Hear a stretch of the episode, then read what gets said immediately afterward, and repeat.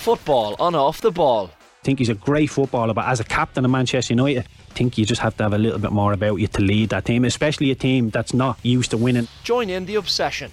Subscribe now at offtheball.com forward slash join. The Football Daily on Off the Ball. Hello and welcome to Wednesday's Football Daily. I'm Phil Egan. We'll start with Shelbourne's Women's Champions League qualifier.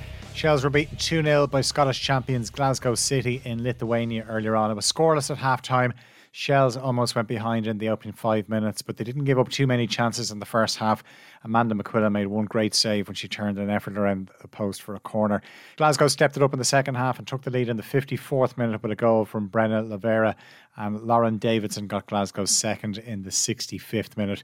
Keeva Keenan and Noelle Murray both started for Shels against their former club, while former Shels striker Emily Whelan started on the bench for Glasgow, who will play group host Gintra or Cardiff City They'll meet today at four o'clock. At the same time, Ireland captain Katie McCabe will be in action with Arsenal, who take on Linköping in Sweden. Beth Mead has travelled with the squad as she continues to recover from the cruciate injury that ruled her out of this summer's World Cup, but she's not set to feature.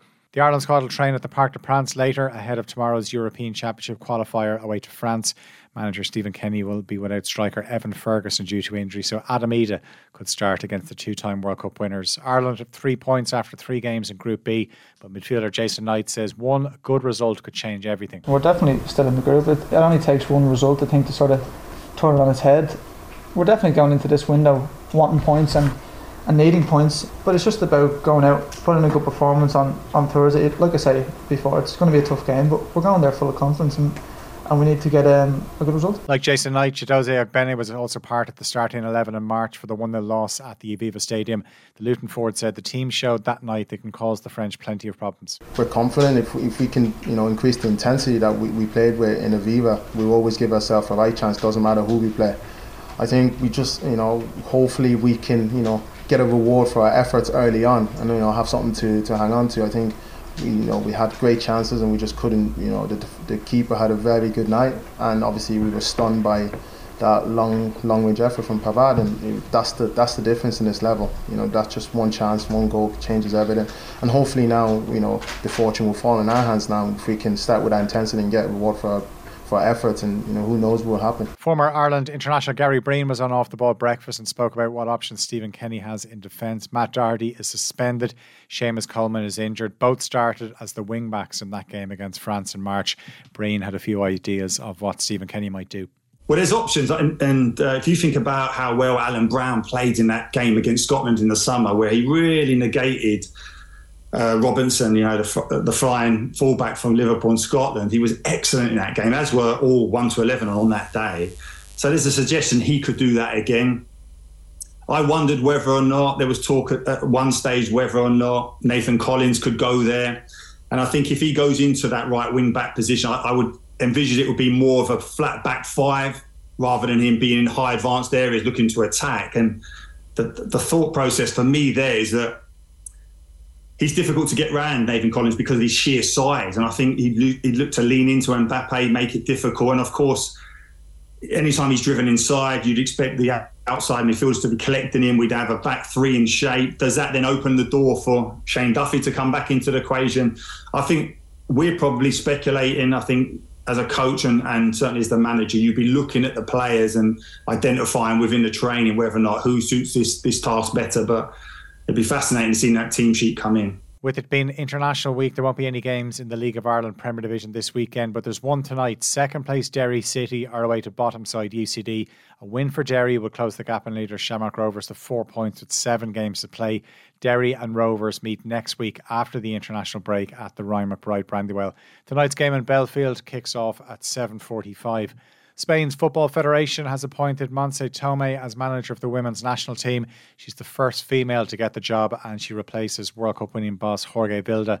Tomé had been Vilda's assistant coach since 2018.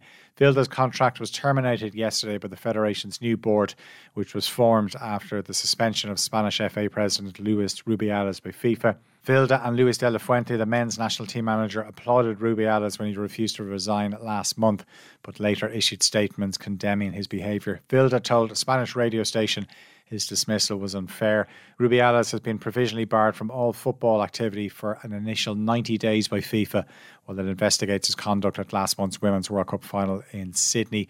Spanish journalist Semra Hunter says the country's football federation may have caused more problems for itself by appointing Tomé she's been the right hand woman, the assistant to Jorge Vilda since 2018. So she's a continuation of the philosophy and the methodologies that were already put into practice. So the divisions and, and the rift and the fracture is still very much there amongst a lot of these players. Premier League referees chief Howard Webb admitted Nathan Ake's goal against Fulham last weekend should have been disallowed for offside. Ake's header put City 2 1 up on the stroke of half time, but Fulham complained about Manuel Akanji being in an offside position, saying that he affected Bernd Leno in the goal. After a VAR review of the incident, the goal was given. City went on to win the match 5 1. Even Erling Haaland, who scored a hat trick in the game, said he thought the goal should have been ruled out for offside. Fulham boss Marco Silva was furious. He continued his complaints and said it should have been impossible to allow the goal to stand. The Premier League aired an episode of Match Officials Mic'd Up on Sky Sports last night, which showed viewers some VAR decisions that have been made through the early part of the season. And Howard Webb said the VAR should have spotted this incident. We think it's a clear situation of offside. Unfortunately, it wasn't identified on the day. And of course, the learning from this one will also be shared amongst all of our group because you know we're always looking to do better each and every week. And this was an error. They played the audio of the conversation between referee Michael Oliver and VAR official Tony Harrington. So you're happy that that's getting out of the way of the ball as opposed to an attempt to kick the ball? Yeah, absolutely. And I think the keeper sees the ball the whole way. So the keeper sees it, makes no difference, so we're happy to check complete. I'm personally, yeah, I'm happy to check complete. Yeah. Okay, check complete, check complete.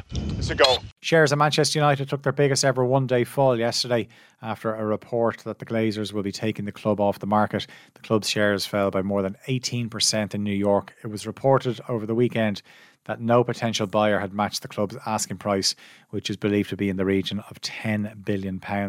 Meanwhile, United have signed the Golden Boot winner from the Women's World Cup. Japan midfielder Hinata Miyazawa has joined from Mynavi Sendai. Scored five goals in four games at the recent tournament in Australia and New Zealand. Former Leicester goalkeeper Kasper Schmeichel joined Belgian side Anderlecht after his contract was terminated at Nice. The 2016 Premier League winner left the French club by mutual consent last week. He's agreed a one year deal and investigators have said a catastrophic mechanical failure and not pilot error was the cause of a helicopter crash that killed Leicester's Thai owner Vichai Srivaddhanaprabha and four others in 2018. It happened shortly after a Premier League game between Leicester and West Ham. The Football Daily on Off the Ball.